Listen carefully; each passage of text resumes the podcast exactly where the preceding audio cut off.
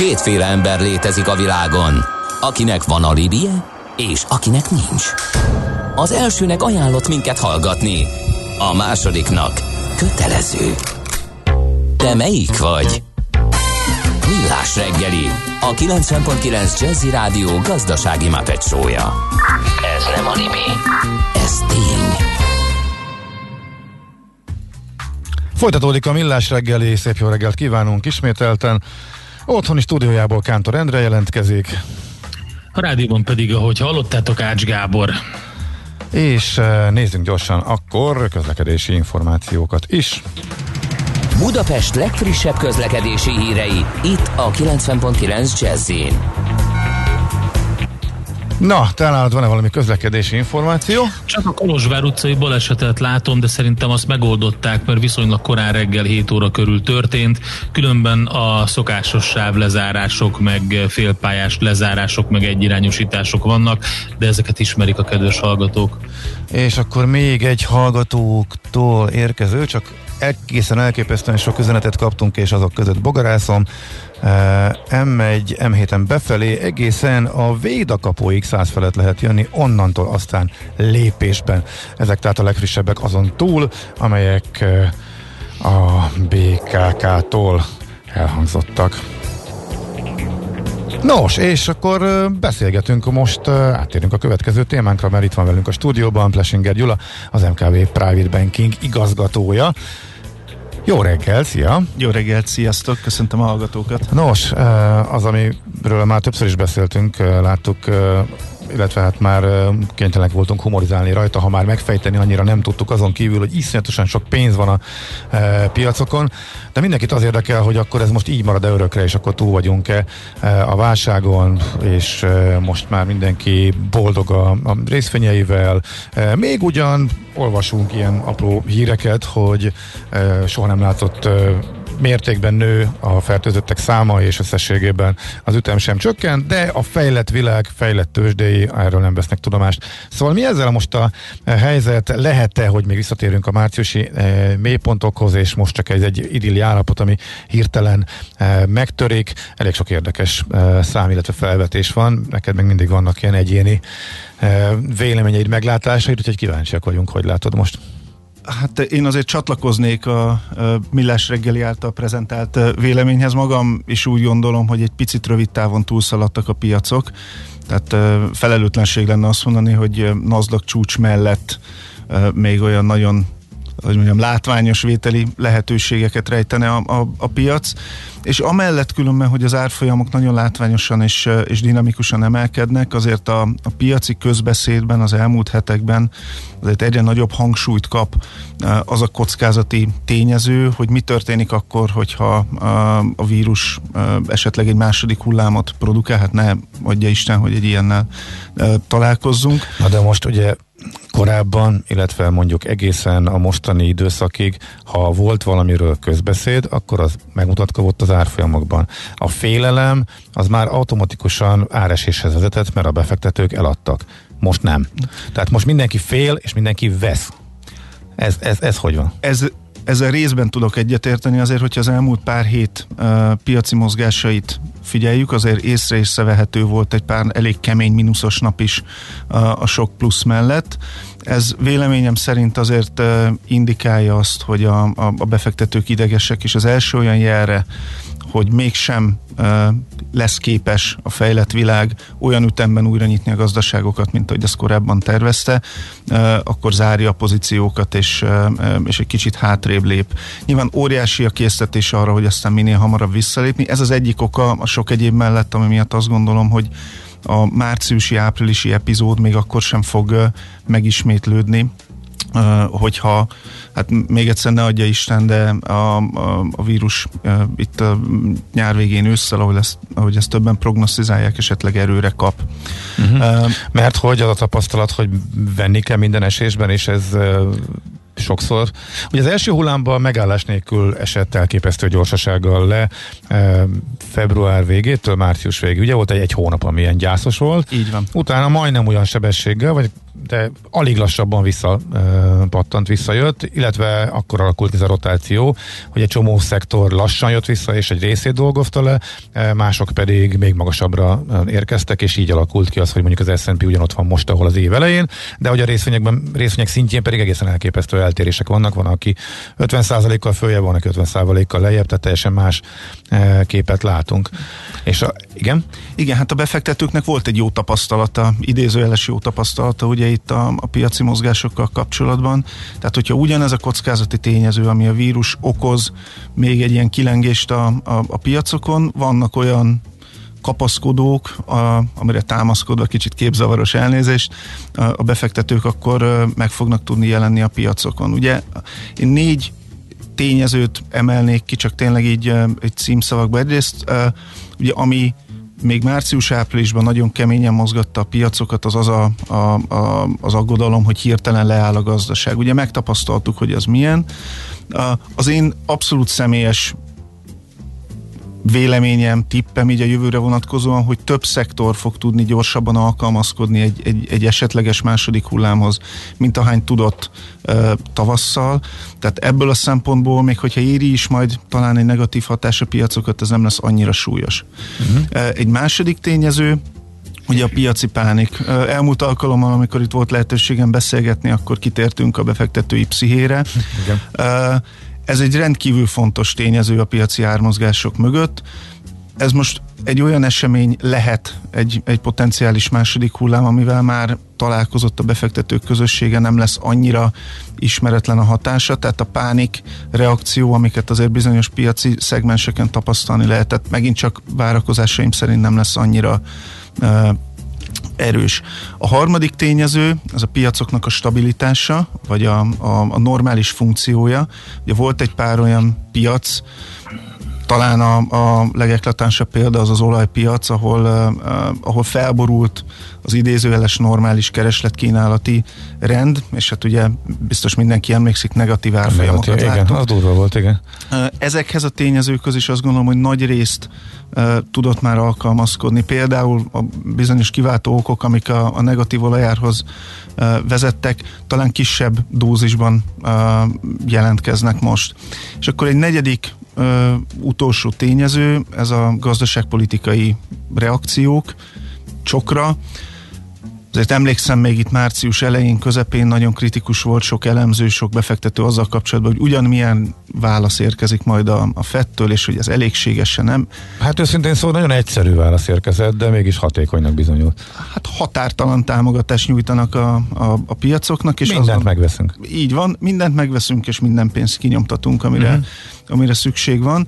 Ez abból a szempontból fontos, hogy ezt a gazdaságpolitika elsősorban a Fed, de nagyon sok kormány a Fed mellett tudta demonstrálni, illetve más jegybankok is, hogy bármi, amire szükség van a piacok és a gazdaság stabilitására, az rendelkezésre áll. Tehát egy, egy még egyszer mondom, ne adja Isten, egy következő hullámba úgy tudunk belemenni, hogy a gazdaságpolitikai elkötelezettséggel kapcsolatban nem lesznek már kérdések, olyan kérdések, mint amik márciusban voltak. De most akkor innentől kezdve soha többet nem lesz válság, mert bármi okozna egy nagy visszaesést, eh, akkor majd jön a fedés, minden megvesz és nyomtatja a pénzt, és akkor minden túlélünk. Azt se lehet, gondolom. Hát ez tíz éve, a, ki tíz, ez több mint tíz az már, eh, csak szeretném, hogy tíz legyen, tizenkét éve eh, téma, hogy vajon milyen mértékig tud beavatkozni um, a, Fed a piacok működésébe. Azt azért így nem jelenteném ki, hogy, uh, uh, hogy válság nem lesz, azért az elmúlt tíz évben is most hirtelen beugrott nekem a, a, a dél-európai adósságkrízis, ami azért alaposan uh-huh. átmozgatta a piacokat, uh, de a, a kilábalás a válságokból úgy tűnik, hogy elég, elég gyors tud lenni. Itt egy olyan példát mondanék csak, hogyha statisztikailag megnézzük az elmúlt jó pár évtized kríziseit, akkor olyan átlagok jönnek ki, hogy egy, egy bullpiac, egy emelkedő piac azért az általában eltart bő három-három és fél évig, és az átlagos emelkedés egy bullpiacban, most a, a ilyen nagy nemzetközi átlagos tőzsdeindexet nézek, az egy olyan 150 százalék. Egy visszaesés, egy recesszió, egy, egy bear piac, az tipikusan alig tart tovább, mint egy év, és az átlagos visszaesés az olyan 30 százaléknyi.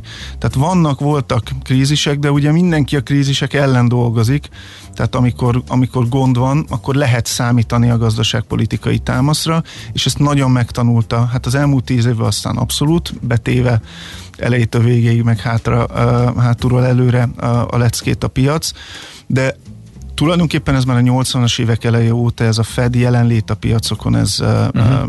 ez tapasztalható. Tehát a... De Gyula, az lehet esetleg, hogy felkészültünk a második hullámra, úgy, ahogy te is mondtad, és ezeket a tényezőket végigvéve lényegében tök egyértelmű, hogy nincs mitől félni a, a, a piacnak, és, és akkor az egy logikus dolog, ami Amerikában történik. De itt az olajpiacot is emlegetted, és ebben van, volt egy olyan faktor, hogy amit nem lehetett előre kalkulálni, hogy a szaudi-orosz konfliktus ilyen szinten elmélyül. Tehát ha a, jön egy következő válság, amire nem számítanak, mert ugye számítunk arra, hogy lesz második hullám, számítunk arra, hogy lehet volatilis olajpiac, geopolitikai feszültség, kereskedelmi háború, stb. Ezek benne vannak, és folyamatosan beszélünk róla. De történik valami olyan, amire nem számítottunk, és ez a, a, az ismeretlen faktor az, ami nagyon, nagyon meg, megrázhatja megint a piacokat.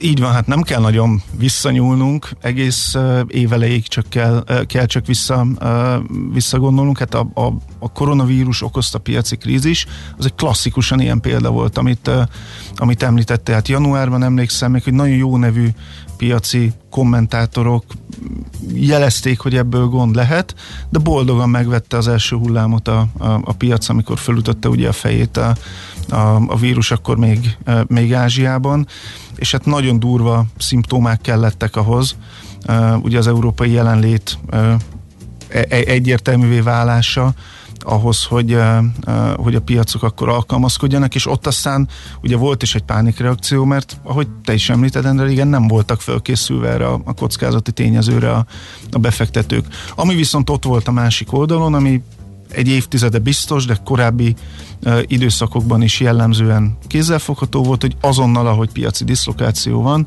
megjelenik a, a horizonton a Fed, megjelennek a költségvetések, és bármi, ami kell ahhoz, hogy stabilizálják a, a gazdaságot, a piacokat, ezt ők akkor nyakló nélkül uh, tudják biztosítani. A nagy kérdés, hogy ennek a hosszú távú következménye ugye mi lesz, Egyenlőre az első, én azt mondom, hogy mondjuk az elmúlt tíz év tapasztalata alapján nem generálódott egy olyan kontrollálhatatlan inflációs környezet, mint amitől nagyon sokan féltek a, a 2008-9-es krízisben tehát visszaigazolódni látszik ez az aktivista politika, de hát a közgazdaságtannak sajnos egy, egy, egy tulajdonsága, hogy nem egy exakt tudomány, uh-huh. bármennyire is szeretnénk, hogy az legyen. Tehát, mint kockázati tényező, ez továbbra is uh-huh. ott, ott, ott van a radarom. Van egy mutató, amitől azért nem szokott nagyon elszakadni a, a piac. Ez mondjuk a paper színvonal, mondjuk az S&P 500-ashoz szokták leginkább mérni,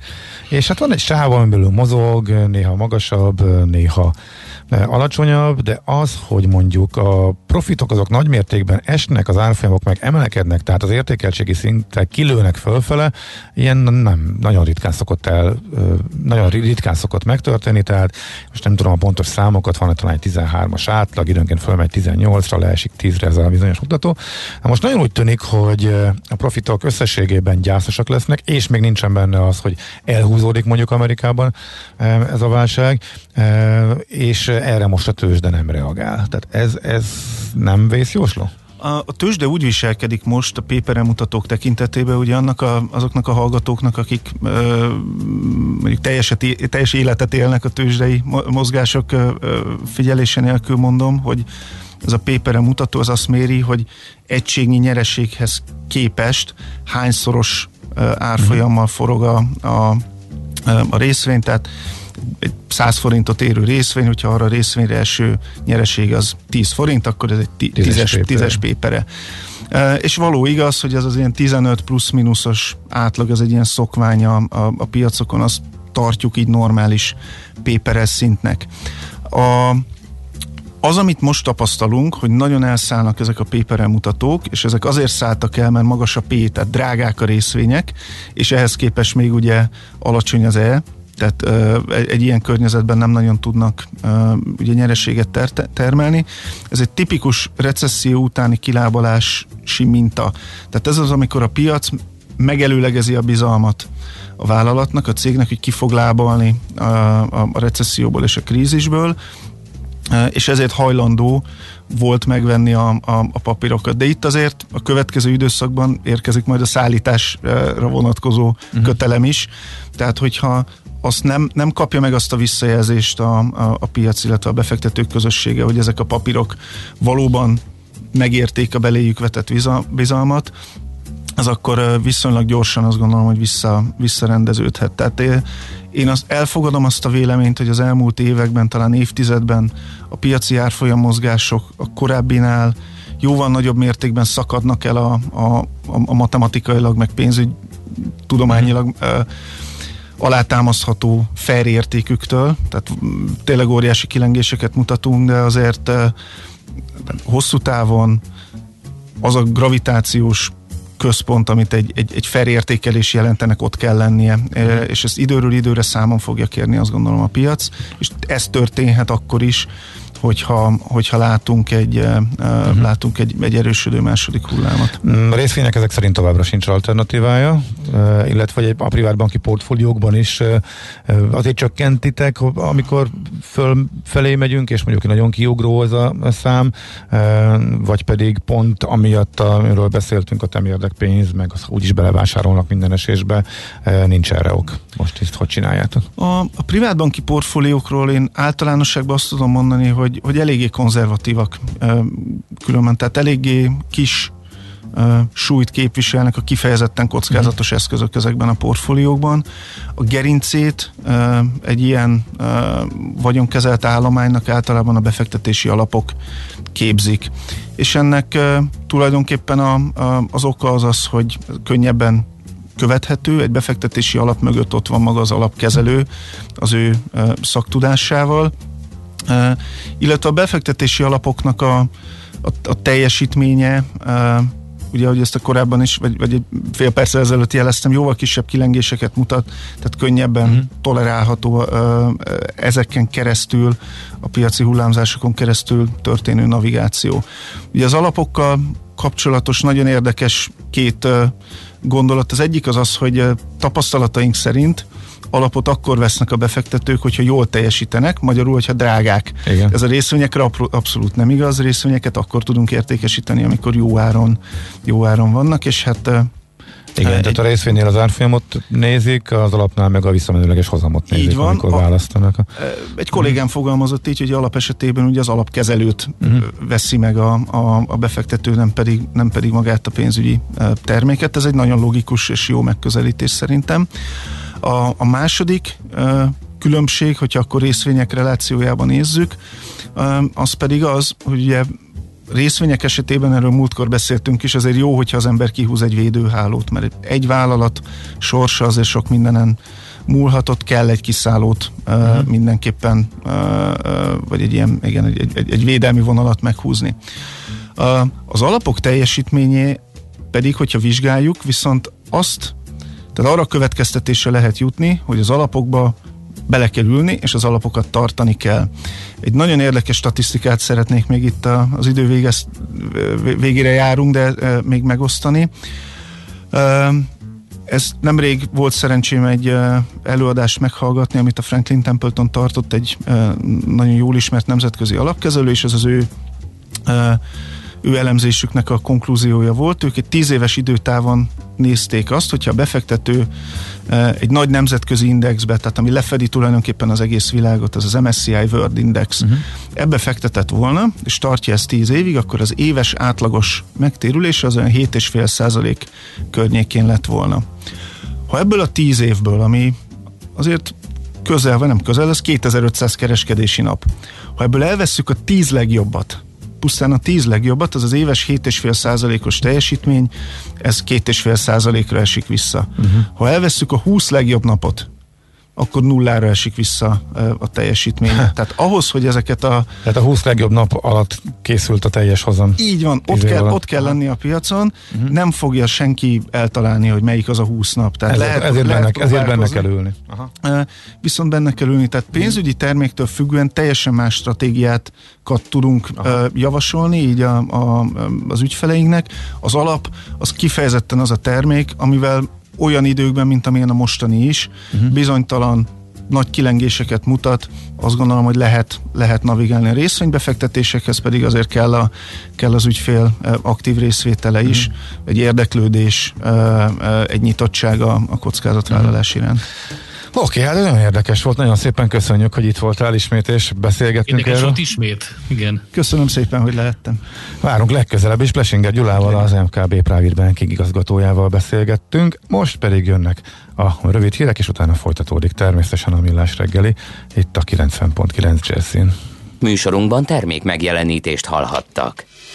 Rövid hírek a 90.9 Jazzin.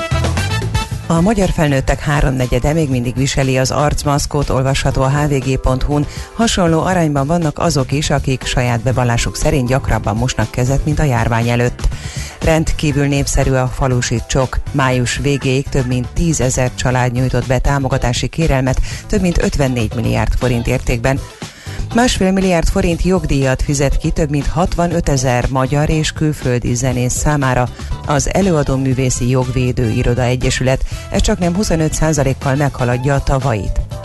Idén is megrendezik a Mozdulj Balaton elnevezésű szabadidősport rendezvény sorozatot. 33 település, 38 strandján lehet sportolni a nyár végéig. Napközben nyugat felől csökken, felszakadozik a felhőzet, délután már csak keleten fordulhat elő egy-egy zápor.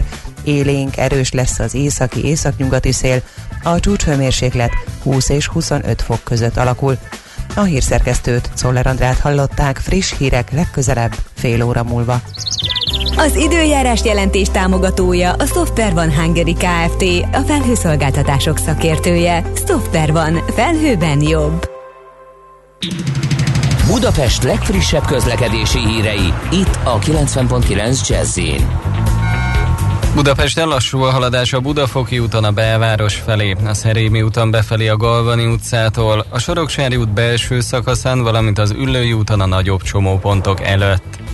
Mától Csepelen a második Rákóczi Ferenc út befelé vezető oldalán a Szent Imre térnél útszűkületre számítsanak burkolatjavítás miatt. A Pöttyös utcában az Ifjú Munkás utcánál sávszűkület nehezíti a közlekedést az Üllői út felé, mert vízvezetéket javítanak. A 18. kerületben a Nemes utcában, a Nagykörösi útnál a vasúti átjáróban napközben félpályás lezárásra, éjszakánként viszont teljes lezárásra kell készülni felújítás miatt. Pongrász Dániel, PKK Info. A hírek után már is folytatódik a millás reggeli. Itt a 90.9 jazz Következő műsorunkban termék megjelenítést hallhatnak.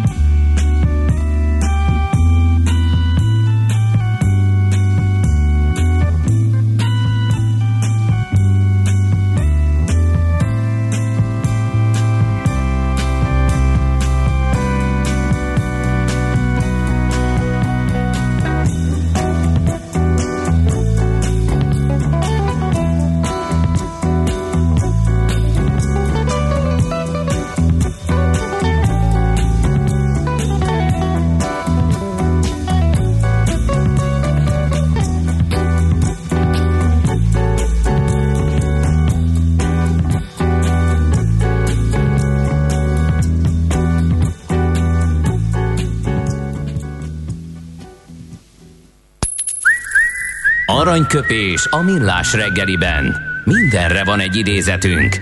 Ez megspórolja az eredeti gondolatokat. De nem mind arany, ami fényli. Lehet kedvező körülmények közt gyémánt is. No, hát vissza Ringóhoz. E, mit mondott ő? Figyelj, de zseniális egyébként. Tehát ezt 1966-ban mondta. Ez fontos, Azóta igen. nyilván változott valamennyit a kép, de a lényeg az, hogy azt mondta, úgy látom, jók vagyunk még újabb négy évre. E, Nem akarom a pénzemet részvényekbe, vagy ilyesmibe fektetni. Csak annyit akarok, hogy legyen, és hogy felmarjak heti 20-30 fontot. Az a fő dolog, hogy nem akarok többé visszamenni dolgozni. Mondta 66-ban. Figyelj, azért ez, ez, ez elég masszív. Vicces is egyébként, tehát egy fiatal embernek az elképzelése az életről. Az, hogy később ez a, mennyire fogta fel munkának a zenélést, nyilván ez változott az évek során, hiszen aki elkezd abban dolgozni, amiben beleszeret, azért egy kicsit változik ez a, az elképzelés, meg az is, hogy az a pénz, ami, ami neki a házhoz állt, azért az nyilvánvalóan különböző befektetésekben van, tehát ez is változott. Viszont ez a heti 20-30 font, ez szerintem bejött neki. Uh-huh. Azért is érdekes, hogy ez a 66-ban mondta ezt a négy évet, hogy valóban 70-ben lett vége a, a Beatlesnek. Mm. És uh, volt egy uh, nagyon érdekes cikk a Beatles utol, Beat, hát most már legyen hát magyarul Beatles, hát akkor most már maradjon Beatles. Beatles. így van. Beatles utolsó négy évéről a, az Indexen, amikor az 50 éves évfordulója volt a felosztásoknak, ez most áprilisban volt, és nagyon részletesen uh, levezeti Sajó Dávid, aki ezt írta, hogy pontosan mik vezettek, milyen óriási feszültségek robbantak ki, és konkrétan az a Ringo, aki ezt mondta 66-ban, 68-ban uh, már annyira legelett uh, a feszültségből, ő volt egyébként a legjámborabb uh, tagja a zenekarnak, de Lennon és McCartney között már annyira durva volt a feszkó, hogy Ringót akart hagyni a zenekar, tehát ő most már 68-ban ki akart lépni, azt mondta, hogy úgy érzi, hogy rosszul dobol, nem szeretik a többiek, tehát egy óriási válságban volt. Meghalt a menedzserük, akiben megbíztak, ebből is nagyon-nagyon komoly problémák lettek, úgyhogy tényleg az a négy év aratott meg utána a Beatlesnek. Egyébként Ringo azt meg most nyilatkozta valamelyik cikkben, amit a műsor elején említettünk, hogy azért is idéztünk tőle, hogyha valaki nem hallotta volna a műsor elejét, hogy ma 80. születésnapját ünnepli, tehát Ringo Starr. Most most elfelejtettem, hogy mit akartam mondani. Olyan, amikor kitérőt teszek egy mondatba, hogy kezdődött? Még emlékszel a mondatom? Azt is mondta Ringo Azt abban a cikkben, amit idéztünk tőle igen, a műsor elején. Igen, hogy ő biztos hogy... volt, igen, hogy ő eszembe hogy ő biztos volt abban, hogy a fölosztás után is biztos volt abban, hogy még össze fognak jönni és majd játszanak. Most nyilván Lennon halála után erre, erre már jóval kisebb volt a, az, az esély, és Harrison halála után meg lényegében nulla de ő egész vége optimistán állt hozzá. Ez is mutatja azt, hogy a 68-ban mennyire ki lehetett bukva, hogyha ő maga e, azt e, úgy érezte, hogy semmi szüksége ki akart lépni. Az akkor uh-huh. készülő lemezt mindenki otthon molyolt vele, már nem teljesen megvált volt az alkotói folyamat. E, Ringóra nem volt szükség. Mindenki a saját kis dolgait csinálta, és időnként behívták, hogy hát De figyelj, majdnem tegyen. 20 év volt mögöttük e, akkor, úgyhogy de az igazán nagy sikerből azért jóval, jóval kevesebb, tehát na mindegy, ez az utolsó évei. E, igaza lett, és az aranyköpésre visszatérve, tehát tényleg a, azt lehet mondani, hogy Felmart a, heti 20-30 fontot. Kicsit többet is felmar azóta is, mint, az a, mint amit ő 66-ban elérhetőnek érzett, illetve amivel elégedett lett volna. Aranyköpés hangzott el a millás reggeliben. Ne feledd, tanulni ezüst, megjegyezni arany. Hát ez meg mi? Jé, egy okos morzsa. Az okos morzsák támogatója a Software van Hungary Kft. A felhőszolgáltatások szakértője. Software van. Felhőben jobb.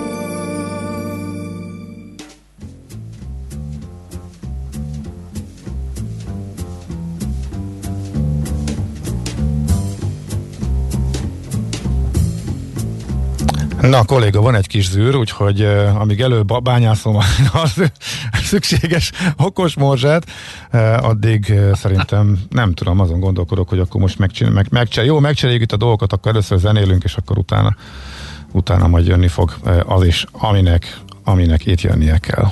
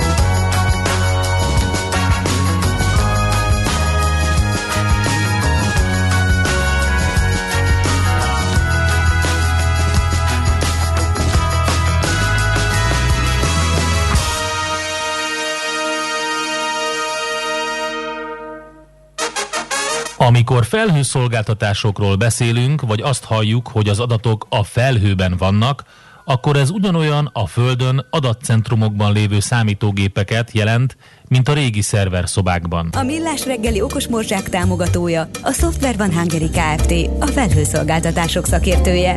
Software van. Felhőben jobb. És ahogy ígértük, itt van velünk a vonalban Kovács Balázs, a Danobius Hotel ZRT vezérigazgatója a Magyar Szállodák és Éttermek Szövetsége ügyvezető elnökségének tagja. Jó reggelt kívánunk! Halló! Kovács Balázs, megszakadtunk. Igen, igen. Nem, nem itt van, itt van, halljuk, halljuk. De én most hívtam vissza, most leszakadt a telefon. Na mindegy. Na, itt van. Na, ö, jó, mi halljuk, akkor megszak, megszakadt, és ezek szerint újra összeáll, de most mi, mi, mi halljuk, úgyhogy az a lényeg, hogy akkor tökéletes, akkor, itt van. Nos, hát a válságból kilábalás az egyik témánk, és leginkább az érdekelne bennünket, hogy milyen a mélysége a válságnak, illetve hogy lehet kijönni. A turizmus, illetve a szállodóipar a leginkább érintett szektor, ez köztudott. Teljes leállás volt a Danubiusnál. Mi látszott az első olyan hónapban, ahol már elég sok szálloda nyitva volt, ez volt ugye a június. Mit mutatnak a foglalások. Ez alapján mondjuk már a tavalyi évhez viszonyítva mekkora veszteséggel lehet megúszni a nyári főszezont, és hát akkor a tovább, többi kérdés majd szerintem akkor ezt követően, ez most elég sok volt így egyszer.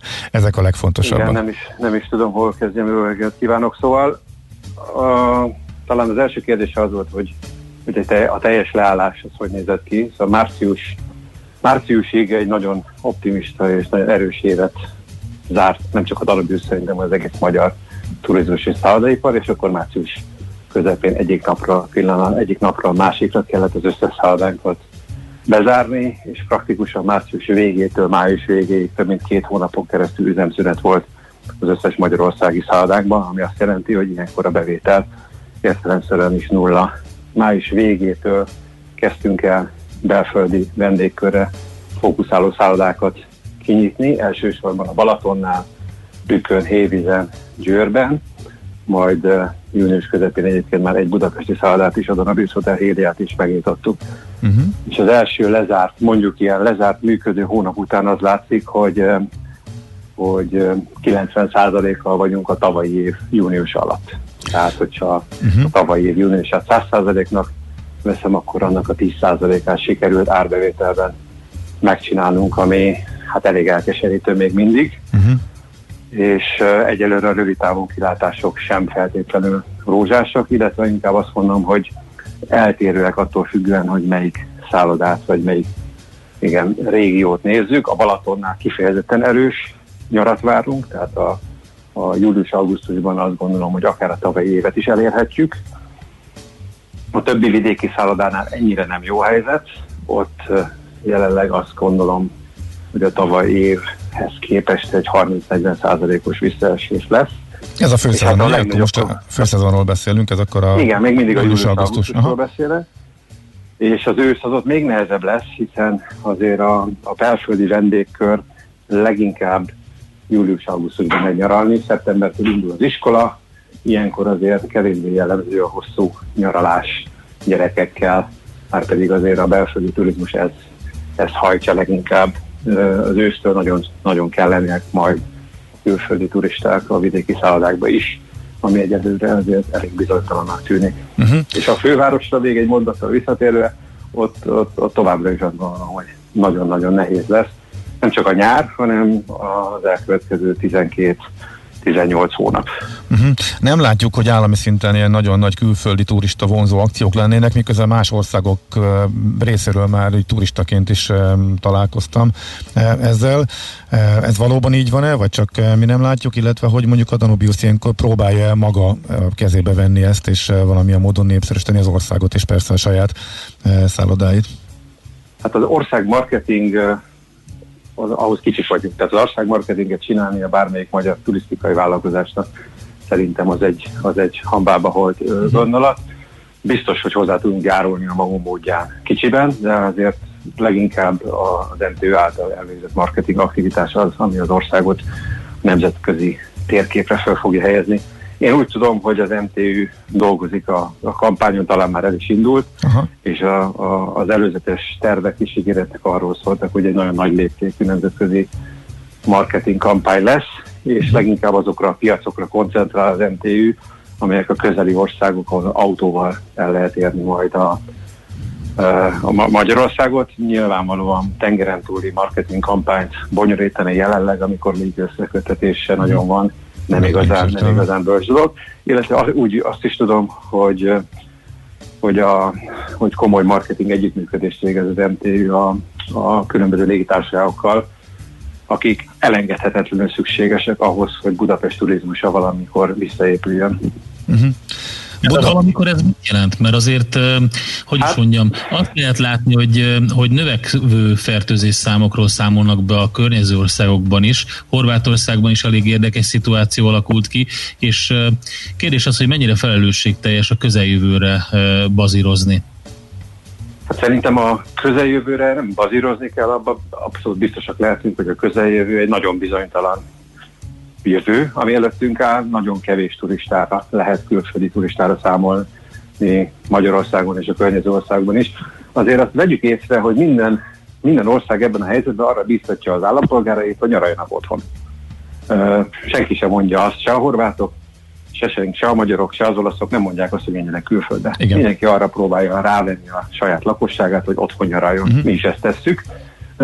Ezzel szemben megpróbálunk külföldi turistákat is idehozni. Mm, világos. Nem, nem mondom azt, hogy teljesen esélytelen, de hogy rövid távon a belföldi turistákkal kell leginkább számolni, és rájuk számíthatunk, az biztos. És mennyiben tudják, mennyire tudják pótolni a belföldiek a külföldieket? Gondolom, hogy Budapest van a legnehezebb helyzetben, ugye a budapesti szállodák? Így, így igaz, Budapesten nem tudják pótolni, tehát ö, vannak nagyon jó kezdeményezések, és én is egyetértek azzal, hogy meg kell próbálni Budapestet is a belföldi piacon megjeleníteni és egy vonzó, de szerintem Budapest egy igenis egy vonzó destináció. Most, hogy egyébként nyitva vannak a, az éttermek, színházak, mozik, a színházak nem annyira indultak el, de mozik, van szórakozási lehetőség, igenis el lehet jönni a fővárosba, eltölteni néhány napot, de sajnos ez nem fogja pótolni azt a több százezer turistát, több millió vendégészakát, amik külföldi turisták történnének el hmm. ilyenkor a fővárosok. Hogy tudnak tervezni a Danubiusznál? Tehát nagyon rövid távú tervek vannak, vagy hogy nagyon lefelé módosított, hosszabb távú tervek? Van-e ért, értelme egyáltalán tervezni? Ugye most már rég, rég nem tőzsdei cég, de hát nyilván belső tervek azért vannak. Tervezni mindig is kell, szerintem. A, a különbség az az, hogy az ember folyamatosan újra tervez. Uh-huh. Tehát uh, korábban ahhoz hozzászoktunk. Jó, az elmúlt években hozzászoktunk ahhoz, hogy minden fölgyorsult, ez most arra extrém méreteket ölt, hiszen van úgy, hogy amit reggel gondoltunk, az délutára már nem igaz, és hogy az előbb mondtam, óriási a bizonytalanság a környező országban, igen, megjelentek e, újra, újra a járvány jelei, van a, Ausztriában bizonyos területeket újra lezártak, szóval ezzel számolnunk kell, hogy ez a közeljövőben ugyanígy lesz, legalább, uh-huh. legalábbis addig, amíg nincsen vakcina vagy, uh-huh. vagy gyógyszer. A másik téma, amit még ígértünk a hallgatóknak, mert beszéltünk az apartmankiadók eh, képviselőjével is, eh, ez a vita, illetve a szállodaszövetség javaslata arról, hogy egyenlő, egyenlő feltételeket kell biztosítani a szállodásoknak, illetve eh, az apartmankiadóknak is. Ezzel viszont mintha szembe menne az a nagyon durva szigorítás, ami ellehetetlenítené, ami tegnap megjelent a világgazdaságban, hogy 120 napban maximalizálnák a kiadható igen, tehát a lakások kiadhatóságát. Ennek mi a háttere? Ebben hol van az egyenlőség? Hát én, nyilván én a szállodásokat képviselem, uh-huh. szállodás vagyok magam is, így arra, arra ne kérjenek, hogy hogy nem tudok pártatlan maradni ebben a témában. Persze, nem is ezt kértük, csak hogy, mi, áll, uh-huh, mi áll a javaslat mögött? Én szerintem teljesen egyért, ez nem, nem egy mostani javaslat, évek óta probléma az, hogy a szállodaipar úgy érzi, hogy nem egyenlők a versenyfeltételek. Uh-huh. Eredetileg, ha jól emlékszem, most már jó pár éve volt ugyan, de azért lehet még arra emlékezni, hogy a közösségi szállás megosztás elve az nem egy üzleti vállalkozás modellje volt, hanem mindenki a saját uh, ingatlanát, amíg elutazott nyaralni, másnak bérbeadta, akár csak egy szobát is. Ez most arra egy vállalkozás nőtte ki magát, olyan szinten, hogy vannak Budapesten komplet házak, ahol 100-150 szobát recepcióval, értékesít a tulajdonos, teljesen szállodaszerű működést végeznek, miközben semmilyen rendelkezést nem tartanak be, ami a szállodákra vonatkozik. Legyen ez tűzrendészeti, egészségügyi, biztonságtechnikai kérdés, vagy ne Isten adózási kérdés. Azt uh-huh. gondolom, hogy hogy, hogyha egyenlőséggel beszélünk, akkor, abból, akkor ezekben a kérdésekben egyenlőséget kell tenni. És hogyha valaki szállodaként akar működni, akkor semmi akadálya nincs ennek, megvan a maga a megfelelő hatósági procedúra, be kell szerezni a megfelelő működési engedélyeket, és lehet működni, ennek semmilyen akadálya nincs. Uh-huh. Ők azt mondják egyébként, hogy ők nyíltak arra, hogy tárgyaljanak ezekről a feltételekről. Az adózást is említették kimondottan. Hát ők azt mondják, de, hogy... De ugye, kérek, nem, ezekről nem tárgyalni kell. Vannak lefektetett jogszabályok, hogyha valaki szállodaként akar működni, akkor tökéletesen egyértelmű, hogy mit kell tennie. Megvannak megfelelő hatósági engedélyek, amiket be kell szerezni. És aki nem szállodaként működik, tehát nem tartozik bele ebbe a, a dologba, hanem konkrétan egy vagy két lakást azért vásárolt befektetési célból, hogy azokat kiadja? Hát őket is érinti. Az, az, az, őket biztos, hogy érinteni fogja ez a dolog. Azt gondolom, hogy Budapest ebben nem, nem lesz egyedülálló a világon ha jól olvastam ma reggel, Amsterdam most vezetett be nagyon szigorú korlátozást, eh, ugyancsak Airbnb témában, komplett városrészekben tiltották be egy az egyben az Airbnb-t, illetve a hasonló típusú tevékenységet. Valahol ebben rendet kell, rendet uh-huh. tenni. Értem, értem azt, ért, tökéletesen megértem azt, hogy aki spekulatív célra lakást vásárolt, az ebben a helyzetben bizony rosszul tud járni. Hogyha ők betartanak minden szabályt, és ugye erre utalt a képviselőjük, hogy nekik is vannak javaslataik, és a tisztulás irányába el szeretnék terelni, e, valóban van e, feketézés, e, de hogyha ezek a lakások mondjuk hosszú távú kiadásba kerülnének, ott még nagyobb a feketézés aránya, és ezek kőkemény tények, ugye ez volt az egyik érv, de hogy ha ezeket mind betartják, onnantól kezdve az, egy, az egyenlő feltételek úgy tűnik, hogy megvalósulnának, ezzel önök elégedettek lennének? Mert, ők, a, mert akkor viszont az a kérdés merül föl, hogy ha ez megvalósul, akkor nekik miért van 120 napos nyitatartási szabály, akkor viszont egy előfeltételként a szállodákra is valami hasonló kellene, hogy vonatkozzon. Hát ha egyelőre nem látom ezeket az egyenlő feltételeket, mm. de hogyha ez valóban megvalósul, akkor értelemszerűen a, a, a szállodáknak az averziója is biztos, hogy kevésbé lesz markáns. Uh-huh. Minket az zavar, még egyszer mondom, hogy ugyanazon a piacon, ugyanazokért a vendégekért küzdünk, csak nem egyenlő feltételekkel, amennyiben az orvoslásra kerül. Biztos vagyok benne, hogy békességben egymás mellett tudunk élni. Uh-huh. Okay. Bo- bocsánat, ugyanazok a, a célközönség, tehát ugyanazok a vendégek? Hát ezt senki nem tudja bebizonyítani. Ugye természetesen a szállodáknak szent meggyőződése az, hogy a Airbnb-be vagy rövidtávú lakáskiadás piacon megjelenő kereslet egy jelentős rész egyébként máshol szállodába lakik, Budapesten meg alternatíva lévén ezeket választja. Nyilván ebben pro és kontra vannak vélemények, nem gondolom, hogy lenne egyértelmű és igaz állítás ebben a kérdésben. Igen, mert ugye ott a, meg az az érve másik oldalon, hogy, hogy, azok, hogy nem jönnének turisták, hogyha ha nem lenne az a fajta szállás Azt gondolom, hogy ez is egy sarkos álláspont, uh-huh. mind, mindig, mind mindig középen van az igazság. Biztos, hogy van olyan turista, aki, akit kifejezetten ez a típusú szállás mozgat, de még egyszer itt nem arról van szó, hogy egy az egybe belennének tiltva uh-huh. ezek a szálláshelyek, hanem valamilyen korlátok és keretek közé lenne szorítva az ünnepülésük. Uh-huh. Oké, okay. világos. Nagyon szépen köszönjük a beszélgetést, és hát mi mást kívánhatnánk. A így van. Igen, hogy növekvő foglaltsági adatokat, és hát elsősorban a belföldiek nyaralási, üdülési kedvének a fellendülését, aztán persze mind meg minél több külföldinek a visszatérését és a második hullám elmaradását és hasonlókat. Úgy, úgy legyen, az gondolom, hogy mindenkinek az érdeke. Köszönöm Így van. Szépen. Köszönjük szépen még egyszer, hogy itt volt velünk. Szép napot, jó munkát! Köszönöm, viszont Viszontlátásra. A Danubius Hotels ZRT vezérigazgatójával, a Magyar Szállodák és Éttermek Szövetsége ügyvezető elnökségének tagjával. Most pedig... Én azért megnéztem az Igen? amsterdami uh, hírt, a Reuters jelentette be, ugye ez egy uh, június 25-i bejelentés a, a városi tanácstól, uh-huh. és uh, július 1-től van érvényben az, Tehát akkor hogy friss, a történelmi, a történelmi belváros, a régi belvárosból van, van ez a tiltás a, a három történelmi kerületből, tehát csak a, a, a történelmi belvárosra vonatkozik Amsterdamban. Hát nézd, elég Budapesten is, ha csak a Buli és környékére vonatkozna, akkor azért az kellően be tudna tenni a piacnak, tehát ugye ott is azért a, ők oda, azt oda mondták, összpontosul és a nagyon fontos szerintem, az egyik fontos nyilatkozat az volt, hogy azt szeretnék, hogy a történelmi belvárosban csak minőségi turisták érkezzenek. Na ez már érdekesen hangzik.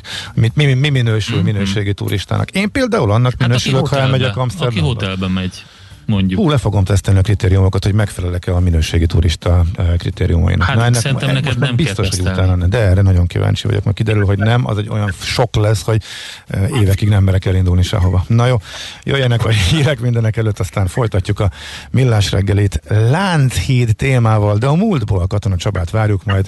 Eh, Látom, már készülődik a Igen, Csaba. igen, már mi látjuk is képen, videón, itt lesz velünk, úgyhogy maradjatok velünk ti is.